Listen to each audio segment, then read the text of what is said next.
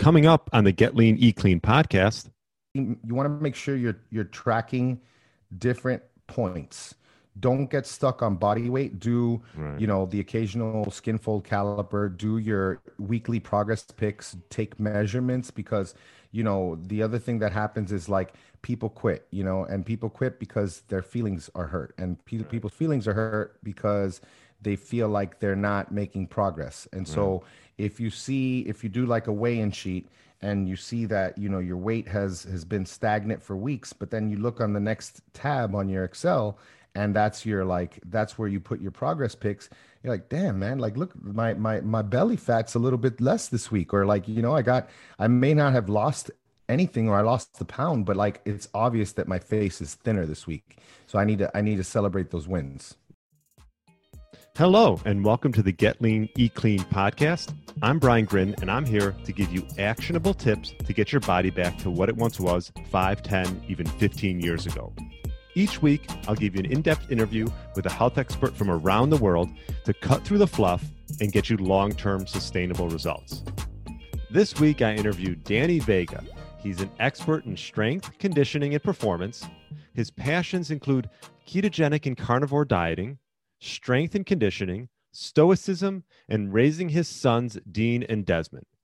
In this interview, we discuss his journey into health and wellness, his typical eating and fasting routine, the importance of having a sound sleep routine, ways to overcome snacking, also his morning ritual, and his one tip to get your body back to what it once was. I really enjoyed my interview with Danny. I know you will too. And thanks so much for listening and enjoy the show. All right. Welcome to the Get Lean, Eat Clean podcast. My name is Brian Grin, and I have Danny Vega on, uh, online coach. We'll talk all about that. And you have a fat fueled family website, blog, and podcast. And you got a new podcast coming out next year. So we'll hit on all that. Welcome to the show. thanks for having me man Yeah, no problem. Um, yeah, so I figured I know obviously you come on a lot of podcasts, you talk about keto, and we'll definitely talk about keto. And I love what you do with your kids. Uh, how old are your kids now? Um, it's my my youngest is six and my oldest is nine. Actually, right before I got on this podcast, we were looking at a D, DIY paper mache and cardboard uh, Captain America shield. So I think we're gonna do that after I get off with you. Nice. I'll have to take some tips because I'm actually expecting a boy. oh, is this your first child? Yes. Yeah. All right, man. Very good. Very end cool. of June. End of June. So Yeah, that's. I'm telling you, there's nothing like having a kid. It, it makes you the best version of yourself, the most um, selfless, um, just hardest working version of yourself, man. It's it's it's a blessing. yeah, very excited. And uh, I mean, I have well, I have two dogs now, so maybe those were there's some preparation there. They are, especially the crate training. I mean, and all that. But the funny thing is, you can't you can't spray your kid in the face with water at night. That's the only thing when they when they're making noise. You can't give it. You, you can't smack them with the newspaper either. I don't think that's a good thing. No, yeah, no, no, yeah, right, exactly. No collars, things like that. We don't. Um, well, I'm excited to, to talk about. Well, why don't we get into for people that don't know who you are? Maybe tell me like you, your journey into health. I know you um, you've been big in the keto and the weightlifting arena. Um, just with some of your numbers I wrote down, but maybe tell me before that uh, how you got into it and um, and where you're at right now. Well, man, I, I always was into uh, for as far back as I can remember. I even have to this day, I have like this paper that I did when I was five, and it said, you know, what my name is, my favorite foods, and it said, when I grow up, I want to be a, and I put strong man.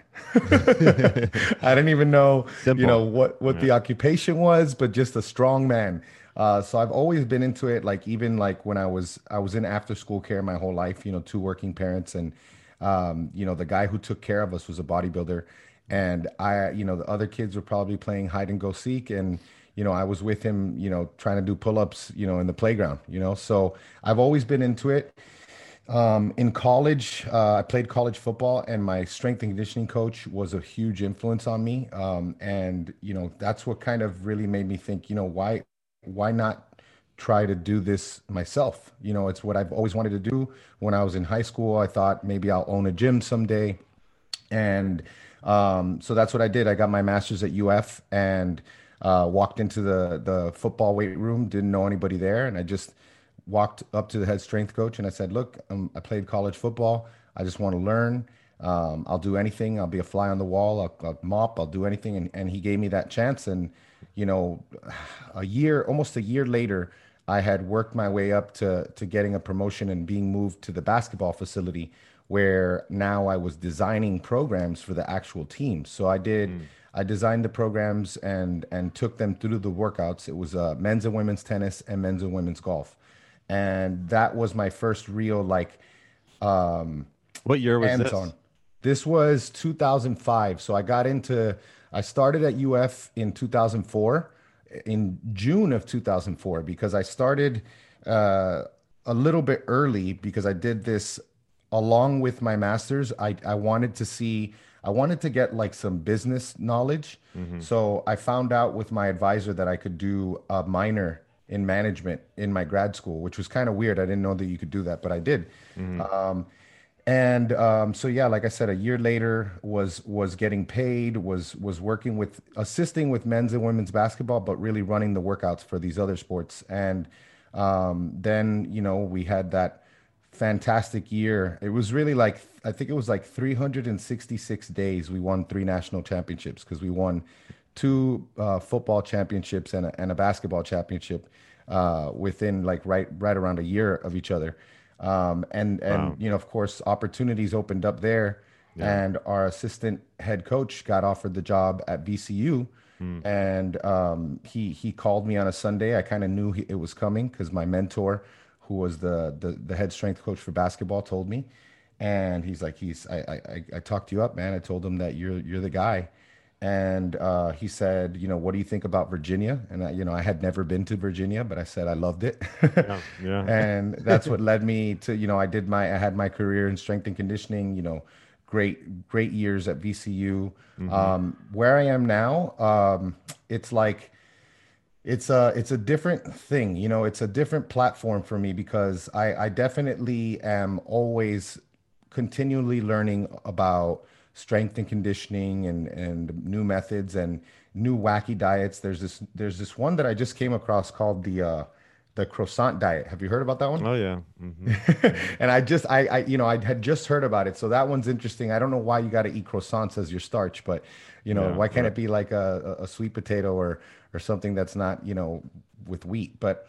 Um, so I'm always open minded with stuff, but you know, now I have this other side that's focused on you know, becoming a better father, becoming a better leader. I feel like, especially after this year, I think a lot of men are leading these quiet lives of desperation, and they're not.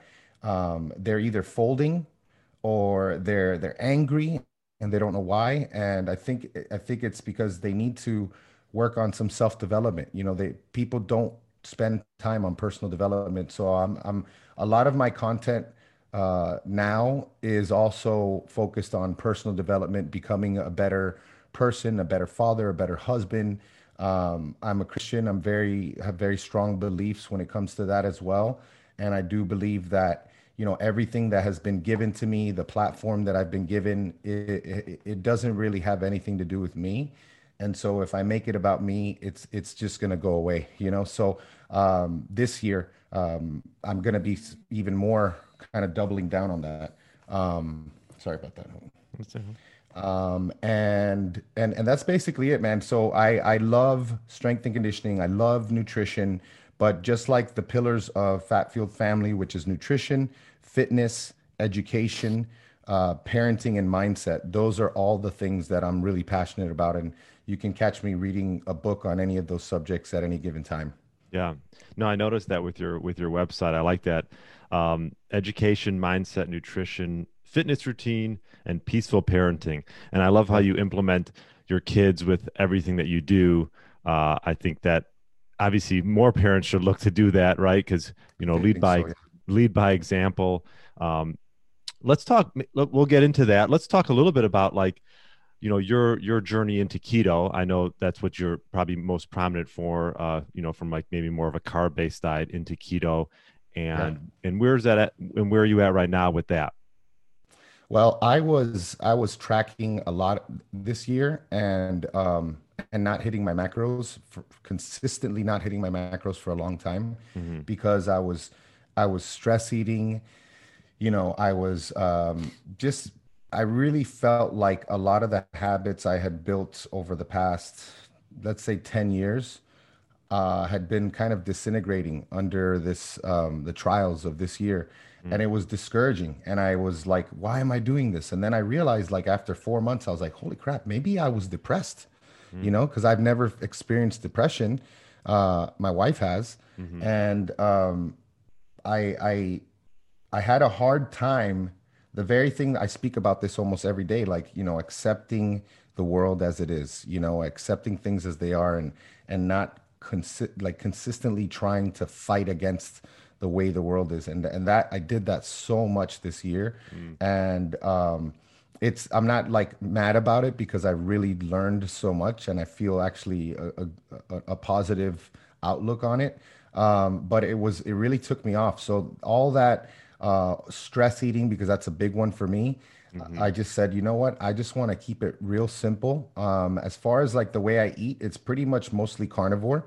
Um, you know, I I don't really go out of my way to add carbs. Um, my parents were in town, so last night we did have some Cuban food, and I had some yuca, which is like a starch. Yeah. Um, which is delicious, but I probably have that like a few times a year. right. so um, yeah, man. For the most part, I I I do think that you know you can you can do this all without even having like a ton of carbs uh, in your system. Even even the way i look at carbs has changed because i've just found this year i probably experimented more than ever with adding more carbs. And i i just feel like they really do complicate my life. Um, because i have just it's it's it's less stable. Like the the hunger is I, I started to feel hunger again which I, I haven't really felt like that real hunger in years, right. you know? Yeah. Um, and that was making it hard. I was I was trying to create a bigger deficit by using, you know, less calorie dense sources like carbs and protein versus fat. And um, and it wasn't working. You know, it, it was like the the it worked as well as the willpower worked. And then when the willpower went away, like at seven o'clock at night, it would be like, you know, a few rice cakes with, you know, honey and peanut butter you know, at the end of the night. And and it was like things like that consistently throughout the year. So uh, right now I'm not tracking. I don't see myself tracking anytime soon. And I just feel like uh, January, this this is probably going to be the third January in a row that I do uh, meat and bricks. We just we just eat a bunch, and this is kind of what Robert does all the time. Yeah, the keto uh, bricks, just, right? Yeah, meat and keto bricks. You know. um, other than that, I mean, he told me he he's like when I had him on, he's like, yeah, I have, for lunch I had sardines and keto brick. I go, ooh, I go, that's an interesting combination. Robert um, doesn't care about the combinations. Like yeah. when he, I, I hired him as a coach because everybody needs a coach, man. Every now right. and then you want someone else to take care of things for you. And in 2017, I wanted to get to to six percent body fat, and I had I had been doing it for two months already, and I had stalled. And I said, you know what, Robert, just take over and he had me eating post workout. I was eating sardines and fat bombs, like sardines wow. and chocolate fat bombs. You know, like chocolate There's a combo. And, yeah. um, yeah. No. Well, um, speaking of that, I'm I'm curious because um, for myself, I used to be, and we'll talk about sort of the plant based movement as well. Because um, I used to be like I wasn't a vegetarian. I used to be like a pescatarian so mm-hmm. a lot of lot of fish. Um, but uh, I used to have like this big green salad in the middle of the day, and uh, I I just found that I would I would have a little even though it was not like refined carbs, you know per se, but I just felt like this crash after lunch, even from that. Um, and uh, and I've gotten away from that. I've gotten a little bit more into just very just a meat based diet, um, good grass fed, grass finished meat. Uh, how do you uh, go about like your meals? Do do you? I know you're into some fasting. That's a big thing that I'm into as well. Um, what is your fasting and, and feeding windows, and how do you go about that? Yeah, I used to. I used to be um, a lot more like, hey, just kind of eat when you're hungry. Uh, it ends up. It ended up always being like a, a 16 to 18 hour fast almost mm-hmm. every day. But now I'm a little bit more intentional, with the exception of today because my parents were leaving, so we had an actual breakfast. Mm-hmm. Um, I was talking last night on a Zoom call about stress and how you know cortisol in the morning is higher, and and I think that's why a lot of people do so well with the skip breakfast type of fasting because you know we like to get things done early in the day. We're really productive with that higher cortisol, and you know eating like a, a, breakfast for me it just kind of it puts a big brick wall in front of all of that for me. I'm just like i don't want to do anything for a while or i, I, I at least need like a 30 minute break uh, which to me it's like you're you're knocking yourself out of that flow state. And um, so i i don't know if i'll ever do the earlier window because mm-hmm.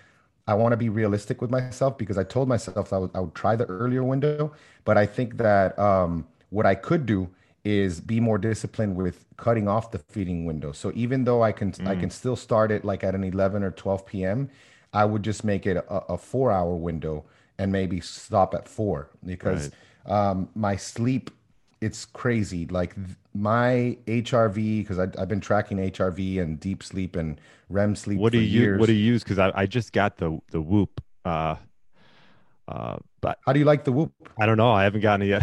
it's in the mail. Oh, okay, okay. Yeah.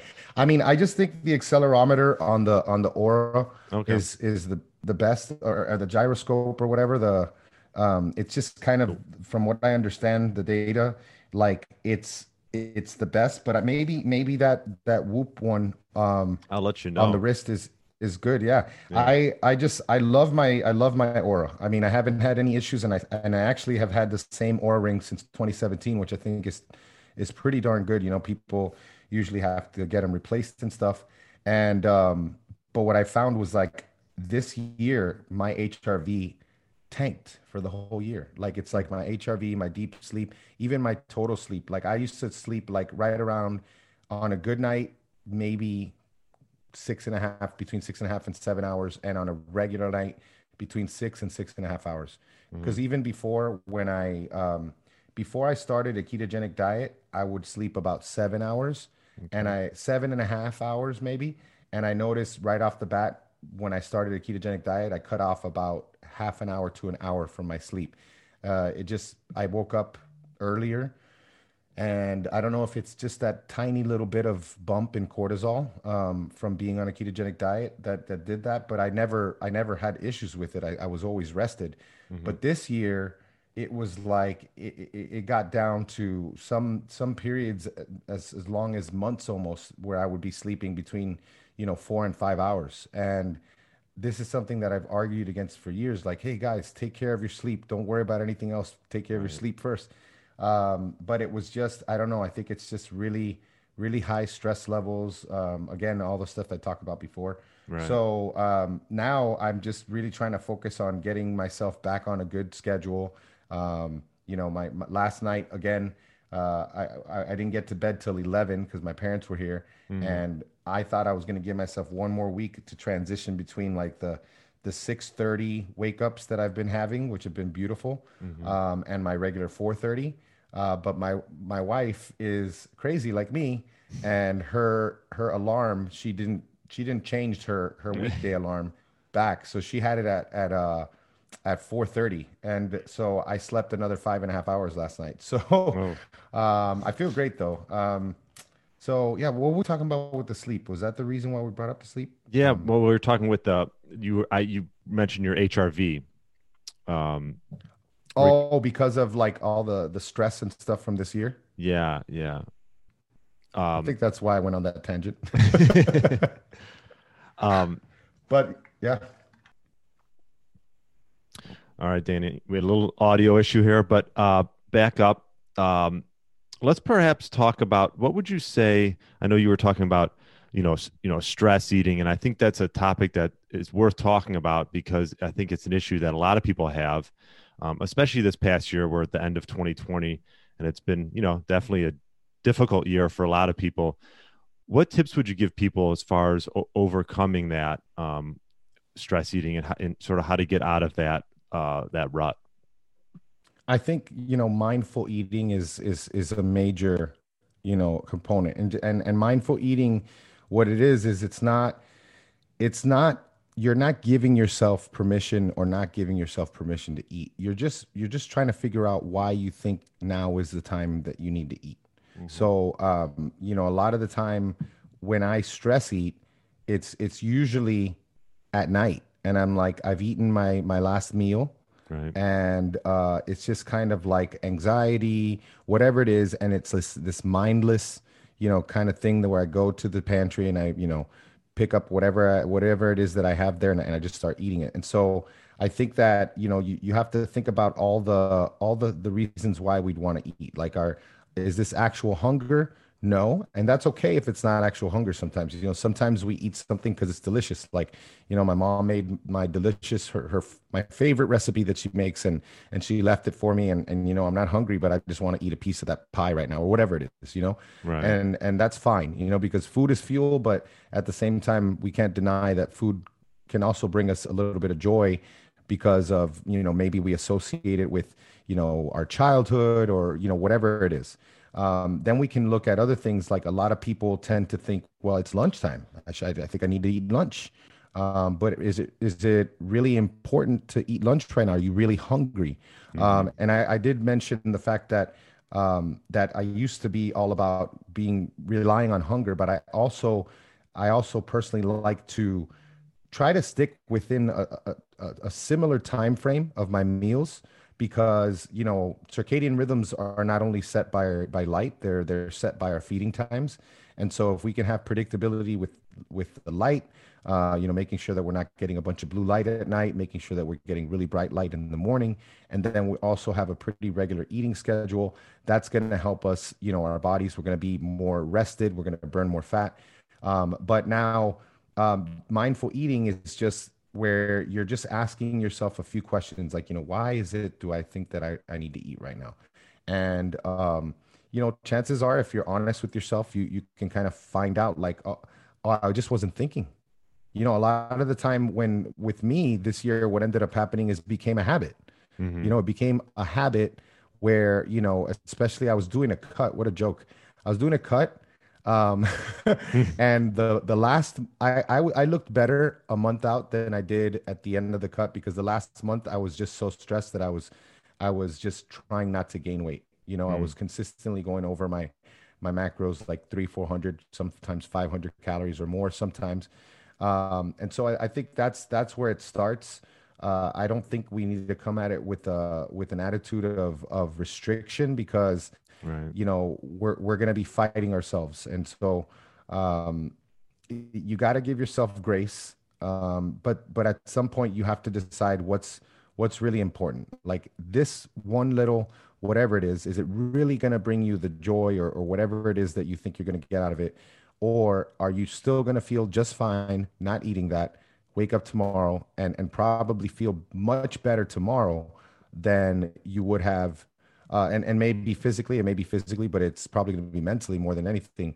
Um, when we say no, we get stronger at saying no, and when we say yes, we get weaker at saying no. And so, like that, if, if that's that alone could be something that you say, look, just say no to yourself this time, because the minute you open it up to to do something where it's kind of like you're quitting it makes it so much easier to quit next time. And then you become habitual.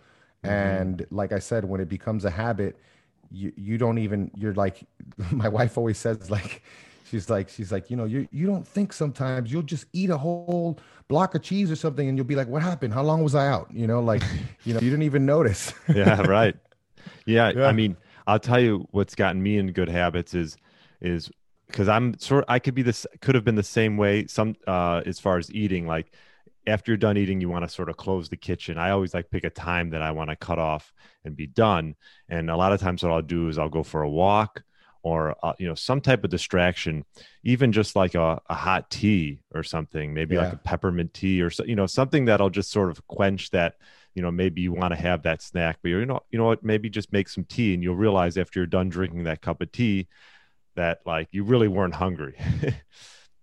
yeah. And yeah. Rhonda Patrick uh, shared a, a, study recently um, about just how hard it is to remove thoughts from your brain.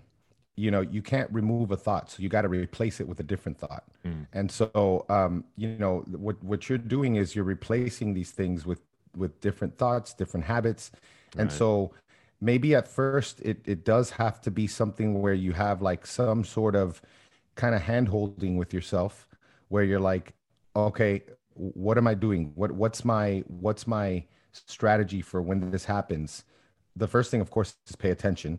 Um, if you're not paying attention, you're gonna be, oh crap, here I go again. I did it again. You know, all of a sudden, you know, I ate all of it. Wait, how did that happen? You know, right. um, so uh, you know, if, if you can, if you can say, look, I, I, you know, I really want this. I really want to eat this, but you know what? I'm gonna do this instead because instead of giving into uh, a, a, a desire that's that's temporary I'm going to be building towards something that actually helps me in the long run. Um, and that's going to br- bring me a different type of satisfaction that's deeper. Right. That's part of the reason why I like fasting. Um, yeah, that too. You give yourself more leeway. Yeah, like just just the the mere fact of abstaining from food for a while not only lets your body heal, but like it just puts you in this position of power and control, as opposed to a, a lot of times with people um, they're controlled by their hunger cues or by certain foods. And um, you know it's not i'm not saying you know it's not a black and white thing and it's not that easy. Some people have never done any type of fasting but you can ease your way into it and you'll start to realize that these hunger pains they come and go and mm-hmm. uh, and eventually like you talked about you sort of start having eating mindfully and uh, especially if you're only having one meal a day or two meals a day you want to really make sure that you have a good nutrient dense meal. Yeah, and and um, what did you say about the? Uh, you said something about the fasting that I thought was really really good. Um, you're in a, po- a position of control um, and easing into it. Oh, right. I totally forgot what it was, but e- either way, I think I think you're right about that. Like, oh, oh, the hunger pangs. You mentioned hunger yeah. pangs, and I wanted to I wanted to talk about that because, like, people feel hunger pangs when they're doing like an extended fast or maybe if they're doing like a maybe like their first 16 or 18 hour fast maybe they they are coming from a higher carb diet and they might feel a little bit of hypoglycemia but like for the most part like they're not even hunger pangs they're just like cravings you know right. they're not real hunger and right. so one thing that you can also ask yourself Danny. I'm gonna say Danny just because I have been doing it. Um, it's been like a good couple of weeks that I've been kind of solid, but um, but yeah, just one of the things that you can do is is just be like, are you are you hungry? Is this hunger or cravings? You know, just kind of ask yourself that. That's a that's a good way to to kind of get around it. Yeah, yeah, and maybe instead of get when you get that hunger pain, because I remember back years ago, I used to just grab like some a bar or you know, I remember I think I, I think I overdosed on kind bars at one point in my life. Oh man, the kind bars. I don't I don't eat them anymore. And and That's I actually, a veggie friendly bar. Yeah, the vegetarians love it. I have I had a vegetarian friend who I used to work with uh, at the that when I was a medical device rep and and she whenever we were at the office like doing stuff at the home office, they would have a ton of kind bars, and she would mm. just be grabbing them and taking them home. Oh, for, those things could be addicting. Yeah, yeah. Uh, but I remember I used to get like these inkling of hunger, and I would just grab for some type of bar. And you know, I think what's good is first just have a glass of water. I think like yeah. a, lot of times you're dehydrated. Um, yeah. Maybe put some sea salt in there, get some electrolytes and you know minerals and things like that. Um, what um, what's your muscle building program right now for you and and for your clients? Um, I I've gone through a bit of a transition for myself. I've been doing traditional lifting for like over 20 years. Um, but I'm curious to know what what's your weekly routine like as far as um, lifting. Yeah, I've I've gone through a pretty big transition in the last three years because, you know, I went from being you you know more of an athlete type of training, so more focused on power, uh, efficiency, you know moving with force moving with with violence and speed and all that mm-hmm. uh to to you know learning a lot from my buddy ben Pakulski who you know really taught me a lot about building muscle you know as as an end all be all um, where I, I was always focused on building muscle, but really I was focused more than anything on building strength and power and speed. Right. So, um, so that was a big transition because whereas before, you know, I had you know deadlifted 700 on stage on on you know on a powerlifting stage. Uh, you know, one of the fir- I think the first workout that I ever did with Ben, we were doing um, deadlifts with 500 pounds, and we were doing five second negatives, and it was the most terrible thing I had ever done. I had never done a, slow negative on a deadlift before. I would always drop the weight. That sounds and so, painful. yeah, it was. It's a lot more now. It's a lot more focused on trying to become as inefficient as possible. So I I focus on um, quality over quantity for sure. Efficient as possible. Efficient.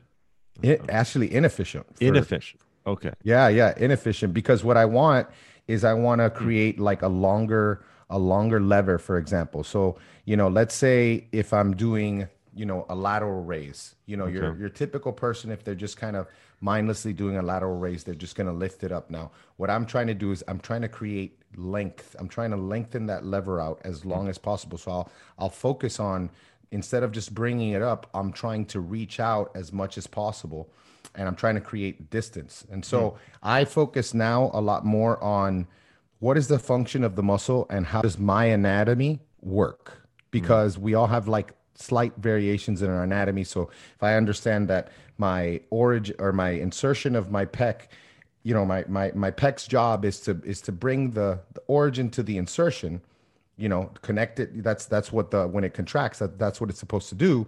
Then I can kind of I can do different angles and I can see the fibers how they move and then i can i can kind of design exercises that that work perfectly for that and that's important because you may see people online telling you like this is the best glute builder or this is the best quad builder. And that's just not accurate because it may be the best quad builder for a group of people, but it may be terrible for another group of people. Like you, you are not accounting for the length of the person's femurs. You're not accounting for, you know, any of these anatomical differences. So I'm a big believer in what um, Ben says SSI. So it's basically set up for your anatomy um, the first thing is whatever exercise you're doing, you set up for it um, for yourself. You know, kind of customize for yourself. So like so, like for me, I won't really go higher than 30 degrees on a, on an incline for my incline bench because I know that for me it works best 30 degrees. 45 too much. Mm. Um, then stabilize. You want to make sure that the joint, the joint or joints connected to the muscle that you're trying to really contract are as stable as possible. If something's moving, then you're not contracting that muscle to the best of its ability. And then the last thing is the eye, which is initiating the movement the right way. And so what that does is it gives you the best possible muscle contraction at every length of the contraction. You know, all of us, I think, when we when we learn how our muscles work, how our bodies work, we we know how to contract our muscles in the shortened position. Everybody knows how to flex their bicep, flex their quad, you know, flex their calf. Um, but how do I flex my bicep when my arms straight? Mm. You know, and those little things, learning those little things and learning how to execute exercises properly with the idea of um, muscle contraction being the number one goal is actually what has allowed me at 39 um, you know with testosterone probably dropping a little bit by this age um, with just everything else, being a family man, owning two businesses, you know, um, all these things, um, they they they kind of wear on you. And I, I look at videos even from 2017. I'm like, man, it's I don't know if I could do that volume I used to do. I, I don't yeah. know, and uh, but I can get a lot of quality just be, even with much less volume mm-hmm. because of my execution. And so what I've what I've been focusing on since after we had our first fitness retreat, which was which came out awesome in October. Um, can't believe we got it done. You know, in, in mm. this year of all years, we were in the Hard Rock Riviera Maya in Tulum, Mexico. It was it was a blast. Um, after that, I you know my wife joked around and said, you know, your your your arms are too big. You need to work on your shoulders. And uh, I, you know, I, I, said, shut up. But, but you know, she was right. She yeah. was right though. I, I was like, I wanted to focus on my shoulders. So I I've written so many programs for people. I love writing programs. Program design is like one of my favorite things to do. Mm. And so I decided, you know what? I've never really created a program for myself that that specifically aimed at bringing up one muscle, one one body part. And so I created this uh, shoulder and lat kind of focused program. It was based on a 14 day rotation where I looked at all of the muscles that that were like the main priorities and I and I listed them, you know, in order of priority. And then then I said to myself, how many times do I want to train each of these muscles? And it turned out that I I I, I felt like I could train in a 14 day period if I did it right I could train my shoulders five times mm. um, because I would be able to do three of those days were actual shoulder focused days, but two of them were like, you know, the shoulders were, were just some ancillary exercises like to get a little bit more volume. Yeah. Yeah. So yeah, I, I did it. What'd you say? No, I was just gonna say it's, it's interesting. I like talking to people who've been lifting for a while, uh, like myself, because you always got to try to find ways to sort of uh, keep keep you stimulated, I guess. And yeah, yeah, and, and mix it up. You know, yeah, everybody gets bored, man. Everybody gets bored, and like that's why I think some people like I, I'm I, I don't care. I have I've had clients who have who have hired me just to learn what I'm doing with my clients so they could do it with their clients. Yeah. And I don't mind that one bit. You know, like I think that I wrote an article. I think my I think it was my first online article that I wrote in 2006. It came out in um, you remember? I think it's still out there. Is uh Elite FTS? That's that website mm-hmm. still, still. I believe there. so. Yeah. Yeah, and if you if you search for it, it's called No Ideas Original, uh, and it was about my first year as a strength and conditioning coach, and and I talked about how, you know, in strength and conditioning, we we all we all steal from each other, and it's cool. It's yeah. totally cool. Like we steal from each other as long as you're giving people credit. You know, if you're if you're if you're you know creating a program that it's it's like heavily based on conjugate you better just mention louie simmons you know you can't you can't not give homage to, to louie simmons which right. by the way i have a lot of his even though i don't really train that way much at all lately um, for for almost a decade i have his all his articles bound printed and bound in in my closet here um, but yeah so I, I once i did this this shoulder one and i and i found that it was really really working well as a thought exercise, I, I said, what would what would it look like if I created one for chest? Uh, and I actually had one of my clients who wanted to build his chest and his quads a little bit. So mm. I created a chest and quads one, and then I did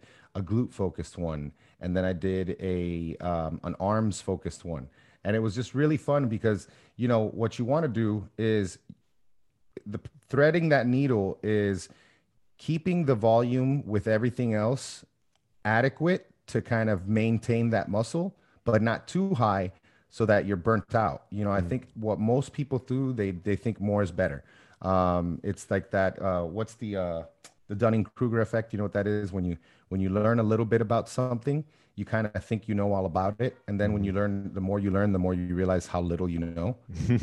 and so most people like they kind of get the gist of like you know, weightlifting and stuff. And and maybe there's someone who says, you know, I want to do my first triathlon, but I don't want to lose my muscle. So I'm going to keep doing my bodybuilding program, and then I'm going to incorporate the cardio stuff from the triathlon program, and then three months later they're wrecked in some right. way or another, either you know a, a, chronic injury or a devastating injury, and um, that's why like it's important, especially if you're com- going to be mixing like you know like concurrent training, like strength training with uh, with endurance. It's important to find you know a good coach that can that can create a program that accounts for everything. Because I guarantee you, if you're working with your powerlifting coach and you know he's got you on a powerlifting program and then you you bought some online program to get you ready for your first half marathon and you know you throw that in and you're not really telling your your your powerlifting coach, your powerlifting coach is not going to like that because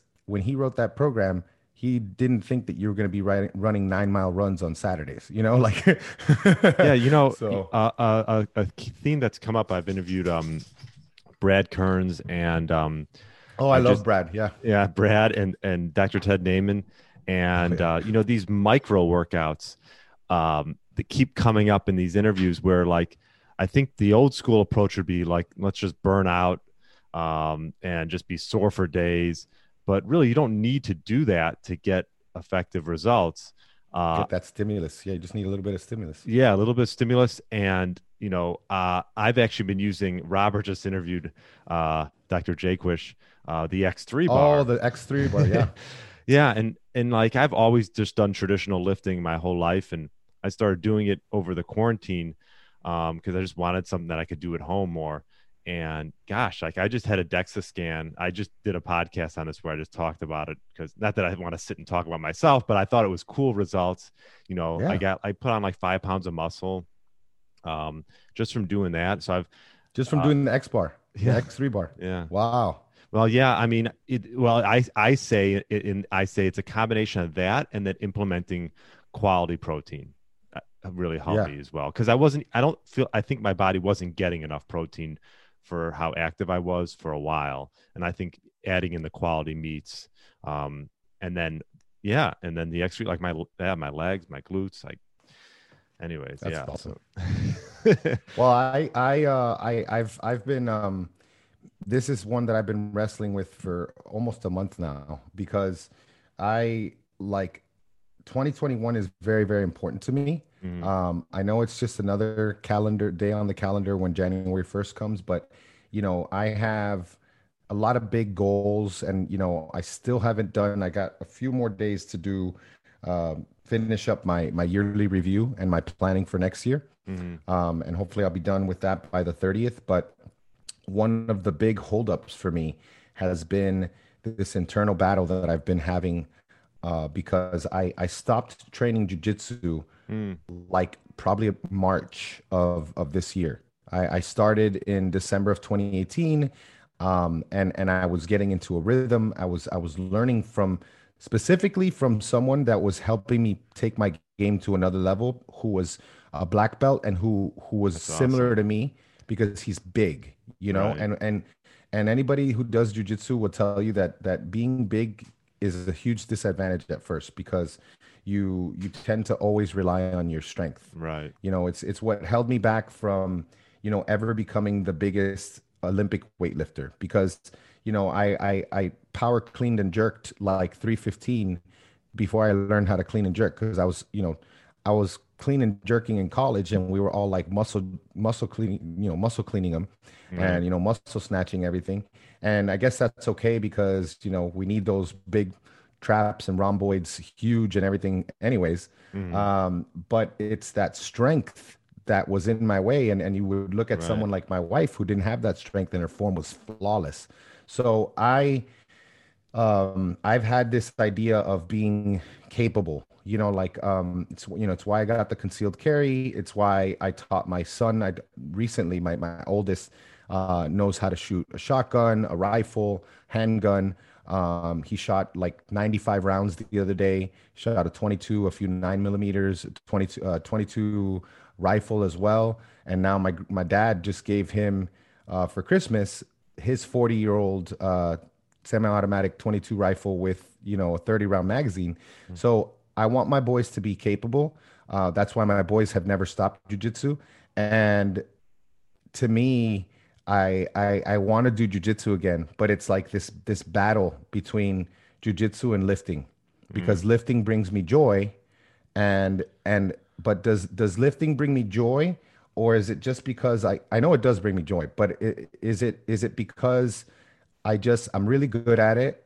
You know, it's it's pretty much Could even you, though it, there's lots. Yeah, I was just sorry to interrupt you, uh, but oh no, go ahead. It's okay. Doing both you know, it's interesting you say jujitsu because I I've been in Muay Thai for a long time, and oh, Muay Thai is great too. I, I love, love, Muay Thai. Thai. Yeah, so maybe that's what you do. Get to go do stand up, start doing stand up, and then you can keep lifting. And I did well. I did. I so when I was a strength and conditioning coach, um, there was a Muay Thai school uh, like within walking distance, and I found myself half halfway through my my second year there and I was I just started taking a class or two, and then it got to a point where I was taking two classes a day. You know, one mm. in the mm. morning, one at night, and it just was like, just it got to a point. I remember my shins were so well conditioned, mm. and then I remember back when I was still not sober because I've been sober for eight years. One of the last times I got drunk with my friends, we had like a 1 a.m. Muay Thai fight. Like me oh and my God. buddy, we were going blow for blow, like you know, just kicking each other's legs, like. um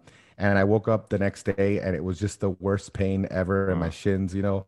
Um, but like what what the problem is is that when you like when you love lifting like the way I love lifting, you tend to put the new thing and try to work that around your lifting schedule. Mm-hmm. And that that doesn't work well because when it's when it's something where you need to have a, a, a lot of skill acquisition, you're you're gonna right. have to at least do it like three days a week, three to four to, days a week. Right, and you have yeah. to sacrifice one. It. Yeah, yeah, you got to sacrifice one. Right. And you know, if you're telling me that, and I and I can almost I can guarantee you, I got to talk to Dr. Jaquish because I know he's like reached out to me a few times, and and I really need to talk to him because um, I if you're telling me that that's something that um, that can preserve some muscle on me and and and you know if they're short workouts i, I already mm-hmm. have my pull-up bar my rower my um, a bunch of bands. I got uh, trx um, system. I got some a few dumbbells in my and i got a, a slam ball. I got a, a, few decent things in the garage already. Um, and then pair that with the fact that crunch uh, don't get me wrong i love i love crunch because they've been they've been pretty darn good like throughout all this stuff you know when when we live in florida and florida you know they say that we're crazy and we're all dying and we're like ha ha ha yeah mm-hmm. but our gyms have been open since may and you're not telling the truth you can mm-hmm. go ahead and say we're dying it's, what part of florida not the truth uh, i live in tampa, tampa. I, I grew up okay. in miami but but we live in tampa okay um and and so now all of a sudden, I mean, our our our, our governors, we call him G Santis. You know, he's DeSantis, but we call him G Santis. We think he's a G. Um, he he's like, look, there's no more lockdowns. Stop with this BS. You know, like stop doing this. But the companies are the ones who are really really continuing to say, you know, you need to do this, you need to do that. So Crunch says now, hey, you guys are going to need to to be wearing a mask into the gym, and then you could take it off when you walk in. And I have a problem with that. I'm not going to do it. So I said, you know, my I I, I was kind of sick last week. I, I, felt like terrible out of nowhere. Felt like I had a fever, um, body aches, and and one of my other guys that I just went hunting with at Roberts, Brandon, he was feeling the same thing. And I know it's not COVID because I had it in August. So. Mm. Um, you know, I, I, I was I, I wasn't able to go to the gym, but my wife went to the gym and she said, if my husband finds out about this, we're gonna cancel. You're, he's not gonna like this one bit. So you better put something in the file and tell no one to even ask us. So maybe this maybe this kills like three birds with one stone. Just I already decided it, it was either gonna be January or, March. I might I might just wait till March and then start back up with jujitsu and and kind of rearrange my my training schedule. Yeah. Yeah, no, it's uh it's been good. The X3 it's definitely helped me out. And I only do like, not, yeah, like it was just one set. Like I've been able to increase my volume throughout the week and everything. And is um, it, is it high intensity training? So are you doing like train to failure type stuff? Yeah. Yeah. Okay. His, his theory is one set to failure in different ranges. You start full range and you slowly do, yeah, you pretty much just, yeah. So gotcha. I'm curious. Um, a couple more things. Your morning ritual. I'm a big morning ritual guy. Uh, maybe give some tips out there, or, or what is your typical morning ritual uh, like? I love this. I love yeah. this is one of my favorite subjects because I think if people can just create a good morning ritual, it's like what I've done by seven thirty a.m. Right? Yeah, it really is, man. I really. My wife used to never understand like why I would wake up at four a.m. Back then it was four a.m. because I was I was a medical device rep for for almost a decade after I got out of strength and conditioning, and mm. then until I quit and came back into it. Um, and like so, I wake up this morning. It was five. You know, I already told you that. My or four thirty actually. My my wife. It was four thirty, and right. it's kind of like you wake up immediately. When I wake up, um, my my sauna's right next to my bed, so I I turn on the sauna, go to the bathroom, uh, wash my face, weigh myself um, not doing it this week, but starting next week, I'll get back into doing this, which is I, I like to te- check my my blood sugar, my ketones, um, and I'll definitely be doing that the first month of January alone, at least, because I wanna I wanna just see where my be- my metabolic health is because I haven't been tracking anything. Um, and then I, I go straight to um, my I have this big area rug in my living room, and this is straight out of Brad's book. You know, Brad was uh, has been talking about his his morning like little movement series that he does, mm-hmm. and I, I've taken a lot of the ones that that he does and um, and incorporated them, uh, and then kind of brought in some of my own. it, it's about 10 minutes of dynamic warm up type stuff. Mm-hmm. Um, and I'm the whole time I'm listening to uh, this really good YouTube station called Zookstream. All it does is it plays me like Bible verses. And so it's kind of like affirmations, but with Bible mm-hmm. verses. Okay. And so when I'm done with that, by then the the um and the, and I also have to brew the coffee. Very important. Unless my until my wife uh, beats me to it, which you know I try not to let her beat me to it because then she's like, "You didn't brew the coffee. I had to brew it." Um, so I try to brew the coffee because I've been brewing her coffee for years, and then I go straight to the sauna. Twenty minutes in the sauna, I'm doing guided meditation, guided prayers, um, and just kind of chilling out in the sauna. Mm-hmm. Then from the sauna directly to the shower, walk to the shower, take a, a cold shower for about a minute, mm-hmm. and that alone, that's before I even get into my planning and all that stuff. That alone, that takes about 40 minutes. That alone will have you feeling like a million bucks. You know, you got that. some blood flow, you loosened up your back, you know, you stretch your hip flexors out a little bit, all those things. And then um, then the next thing is I I I usually spend about two hours uh, planning my week on Sundays. Mm-hmm. Uh, but you know, with the nature of our business, like you have people booking consults all the time, and then you got to wake up that morning and see like if there's anybody new on the schedule mm-hmm. who put themselves on your calendar, um, and that's, then just kind of like, what'd you say? I was just gonna say that's a that's a great morning routine. Um, yeah. It it really sets up the rest of your day. You know, yeah. Um, you got you got a sweat in. You took did some you know cold thermogenesis. You know, a little cold therapy, uh, a little meditation um, what else did you say? Uh, oh, Another oh, some more movement. hormesis from the yeah more hormesis from the from the heat from the sauna too. Right, right. And yeah. just you know sauna sauna on top of all the you've probably seen all the stuff from Jari Laukkanen, the um the Finnish. He's a cardiologist and uh, PhD, and he's done two major studies. The the first one was was mainly focused on cardiac uh, outcomes, and then the second one was was based on brain, you know, and, and Alzheimer's and and and cognitive stuff. And mm-hmm. look, those two things alone, the fact that you you'll live longer, and and they've even with you know normalizing and and kind of standardizing for different um, lifestyles, sauna helps you live longer. And so I actually told my dad before he left us today, like, you need to, this is the routine that I want you to do. And I had, I kind of walked him through his routine that I wanted him to do. um, How about yeah, you got to get yourself a cold plunge like Brad has. You got to get yourself a, a tub. I want to. Yeah, I want I, to, man. Do I feel, one? I, I don't. I'm going. I'm moving soon, and I'm going to get one because I, I, am. I, I am putting a sauna in there, infrared sauna, and I want to yeah. get you know um, a cold tub. So I will be getting one. But I for right now, I just fill up uh, a regular tub, and it mm-hmm. usually gets you know pretty you know, well, Chicago. I'm in Chicago, so we have cold winters, and the yeah. So, but um, the, right there alone, just jumping in the cold right away. I mean, who needs coffee, right?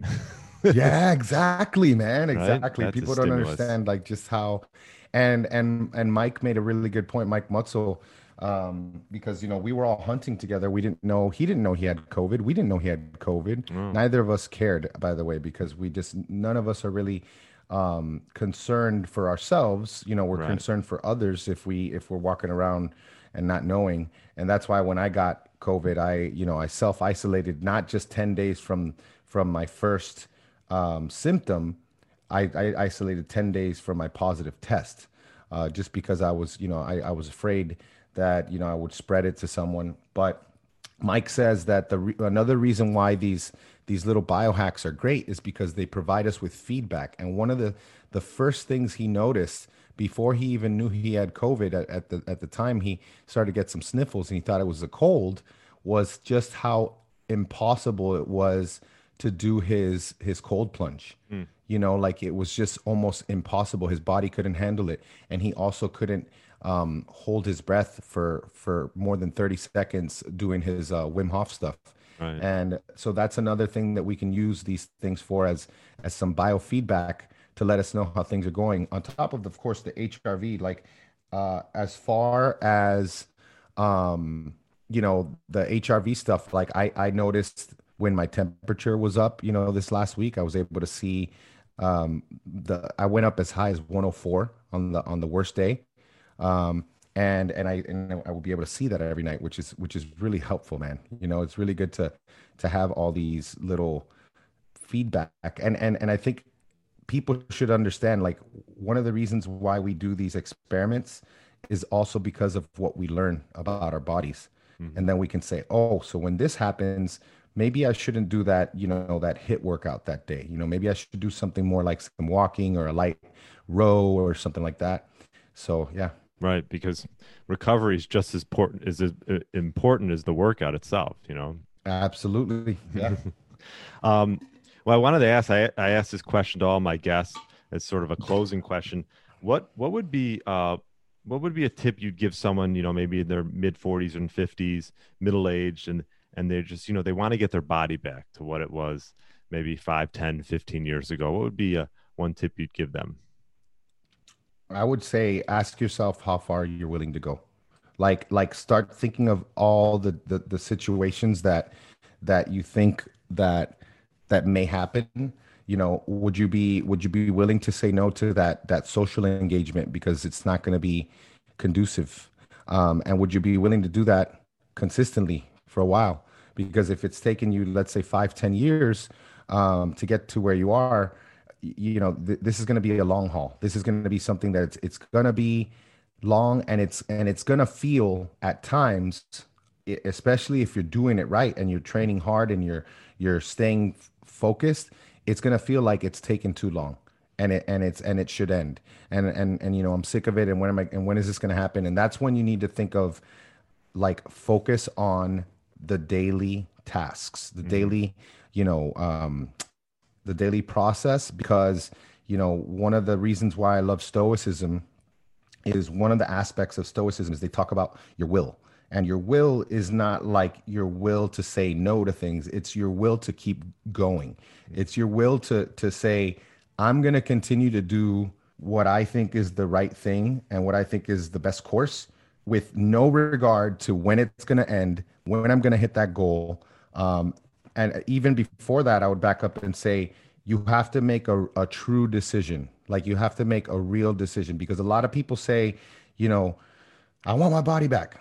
But it's not it's really just emotion you know? It's it's not like you got to put thought into it. You got to like make it as ugly as it's going to be. Like say like look it's going to think of like the worst parts of it and then ask yourself are you willing to do that and if you are then I think you're you're, you're on a, a much better start. Like you have to understand, like you know, if you want your best body, maybe it takes a little bit longer because maybe you also have been a crappy husband because you've been focusing on your career and your your relationships have suffered and your body has suffered so maybe you're going to have to split those because you don't want to also uh, let that relationship get any worse you want to work on both of those you know so yeah those that's that's a really good one man especially at that age just understanding yeah. like certain things like you know getting your digestion in check you know you have to look at it from every angle like make sure right. that you might need a digestive enzyme for a while because you're not assimilating your food and you'd be surprised